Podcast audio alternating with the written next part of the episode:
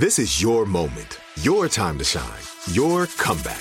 You're ready for the next step in your career and you want an education employers respect. So you're not just going back to school, you're coming back with Purdue Global. Backed by Purdue University, one of the nation's most respected public universities, Purdue Global is built for people who bring their life experience into the online classroom. Purdue Global, Purdue's online university for working adults. Start your comeback today at purdueglobal.edu. If a new house is on your wish list in the next five years, grow your savings faster and experience your dreams with an Ohio Homebuyer Plus account from Kemba Financial Credit Union. A savings account specifically designed to save for a new home where you can earn 7% APY, a $500 matching bonus, and a $1,500 mortgage closing cost credit. Learn more at Kemba.org. Offer expires March 31st, 2025. APY equals annual percentage yield. Restrictions apply. NMLS 292230. Equal housing lender. Federally insured by NCUA. You're listening to Comedy Central. Veronica Ivy. Welcome to the show. Thank you. So, I'm going to say from the top, because I've noticed this happens in every conversation. Every time you bring up trans rights, or if you have a discussion and you say trans, people tense up. I understand why. We live in a world where now there are people who are so transphobic that it makes it almost impossible for people who aren't to ask any questions, to have any conversations, to have any discourse that doesn't lump them in with transphobia. And so I'm, I'm, I'm really glad that you're joining us on the show to talk about this because it feels like one of the biggest issues in America, and yet no one can seem to talk about it. So let's start with your journey. Um, you've competed at some of the highest levels Yeah. uh, in sports. And you know, as your hoodie says, sport is a human right. That, that, is, that is what you believe in. Talk me through talk me through just a little bit of, of, of why you believe fighting for transgender athletes to compete in the categories they'd like to in sport is so important. So it's a fundamental tenet of like the Olympic movement that sport is a human right. So in their Olympic charter, in their fourth fundamental principle of Olympism, they say participation in sport is a human right, and they mean that at the competitive level. Mm-hmm. So th- this issue, people like to say that it's a complicated issue, and I don't actually think it is. I think it's very simple. It all boils down to do you actually think that trans women and intersex women are real women and are really female mm-hmm. or not?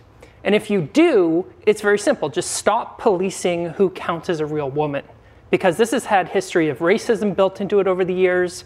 It's not an accident that the intersex athletes who get singled out are women of color from the global south.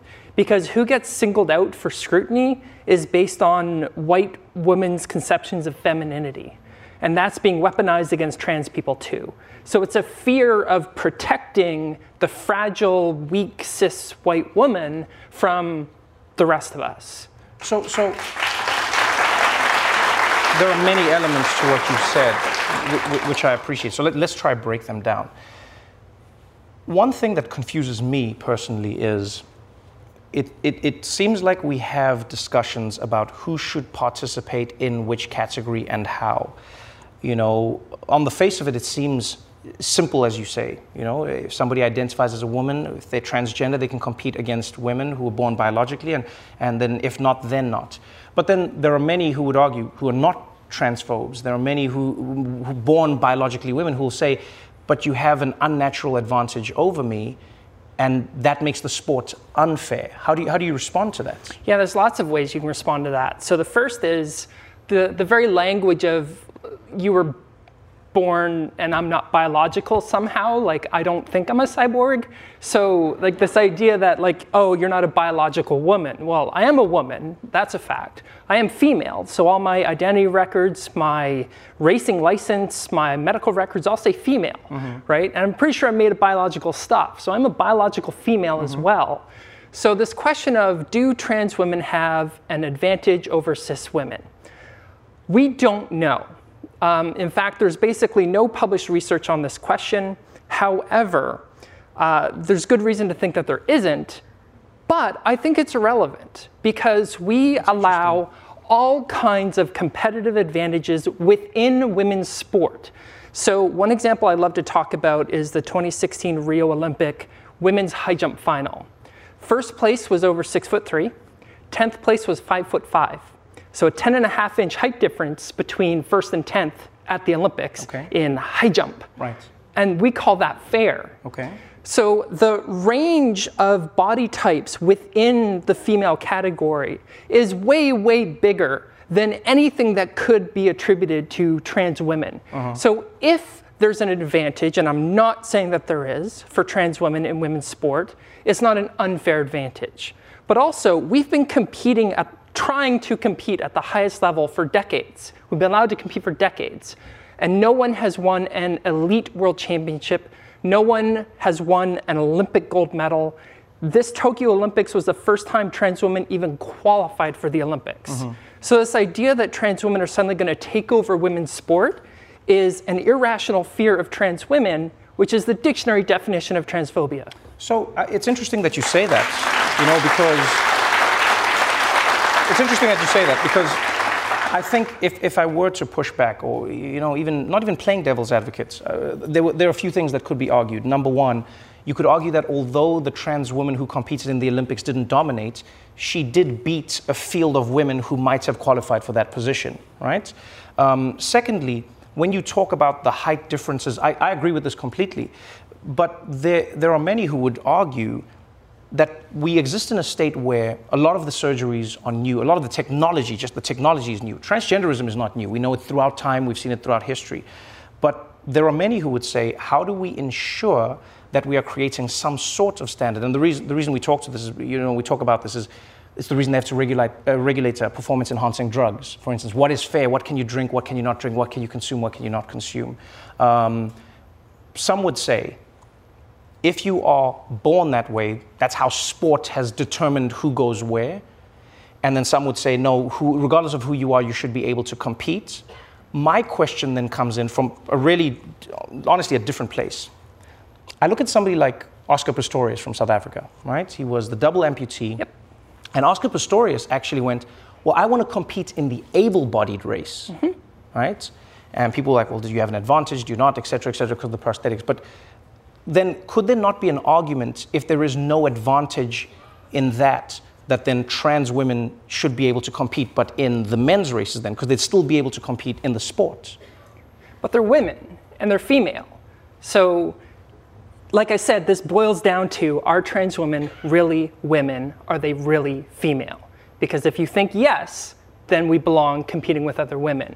So, it's an extreme indignity to say, I believe you're a woman, except for sport, right? So, you mm-hmm. can't single out one of the most important facets of our society. We are obsessed with sport. Athletes are some of the most highly praised, highly paid people on the planet. Definitely. Definitely. So you can't say that like I believe you and I support you, but not for this one really big thing that society really cares about. right and I'm, I'm, I'm, I'm saying i get confused by why we distill it down into just two things i'll tell you why as we learn about gender being a spectrum, as we learn that people can identify in, in a multitude of ways, we accept the fact that we don't have to put people into categories of man or woman.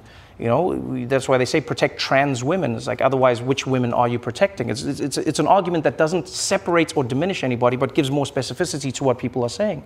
And so, when we talk about these things, I sometimes get confused by why we're trying to force the people into two again when we've been taught that there isn't a two, whereas a sport like, let's say, boxing, for instance, in boxing, people fight across all weight categories. Mm-hmm. They don't just go men's boxing, women's boxing. They go, no, men, heavyweight, super heavyweight, and then they'll be like middleweight, bantamweight, flyweight, featherweight. There's like guys who weigh nothing punching each other. And, and I mean this genuinely. I've always thought to myself, it's interesting how in boxing they went, well, we don't just want to see guys fighting. We want to see guys fighting at different weights. The UFC does the same thing. They go, you're going to fight in your weight class, which has, it seems crazy. How can you break it down? And yet it's worked. And so I wonder if you've ever considered, and I'm not saying it's your job, by the way, but if you've ever considered It kind a of world. literally is. Oh, then great. Have you ever considered a world where it becomes more specific then? You know, the same thing they did in the Paralympics. They, they had to find a way where they classified how a single amputee could run against somebody who's partially blind or a double amputee, and how do, how do we grade that? So, do you not think that we're limiting ourselves by saying men's sports, women's sports, when we now know that there's so many more genders? So I'm really going to dissatisfy you right now. Uh, well, you don't know what I'm looking for, though, so you can't. I do. I, I know you're looking for something other than what I'm going to say, and that that is a very important question and a very difficult question, but it's a separate question. The question we're talking about is given how sport is currently structured, should we include trans women and intersex women in women's sport? And my answer to that is a clear yes. If you want to say, should we revisit how we structure all of sport? I would say, yeah, we should do that. But if your only reason for doing that is because you can't just accept trans women or women, that's a problem I got with you. I understand, and I'm not saying it's Not because with you people can't. No, no, I hear what you're saying. No, I, com- I completely, I completely hear what you're saying. So let me ask you this then. You know, again, eliminating fringes because everything on the internet becomes fringe. Everything becomes a fight and an argument. If somebody comes to you in good faith, and I mean genuinely good faith, and they say to you, you know, Veronica, I was born a woman, raised a woman. I, I've suffered or, or lived and experienced life as a woman. This is where I am. This is where my body has gotten me to. I've grown as a woman. My body has had the testosterone or estrogen that it had to get me to this point, and that's why I am here. And I feel like you may or may not have the advantage, but we don't know yet. So why can't we wait to know these things before you compete against me? How would you respond to that? because that's not how human rights work. So, the way human rights work is that the default is inclusion and the burden of proof is on the people seeking to exclude, not the people seeking to include. So, I want to share something shocking with everybody. Uh, it wasn't until mm, five years ago that we actually studied the relationship between natural testosterone and performance. And we found that there's no relationship whatsoever between unaltered, natural, endogenous testosterone and sport performance. About 0.5% of elite male track and field athletes at the world championship level are below the women's average of testosterone competing with men with 80 to 100 times as much testosterone at no competitive disadvantage. And that fact has not been picked up by the broader media landscape. So when you say I'm a woman and I have this much testosterone, well, first, there's a huge range within women Definitely. into the male range. And there is no relationship between her having a competitive advantage over women with lower testosterone. So there are elite cis men with low testosterone, lower than a given woman, who's out competing her. Mm-hmm. So our bodies and biology is not this simple. We thought it was, and it isn't. So we know that when you add testosterone to your natural levels, like doping, you tend to get bigger, stronger, faster. We also know that when you drop your testosterone levels, like trans women tend to do, mm-hmm. you tend to get slower. But what your natural level is has no relationship to your sport performance. And we've been singling out that factor, testosterone, against the scientific evidence. But I, I'm, I'm a little confused, and forgive me if I'm slow to understand this.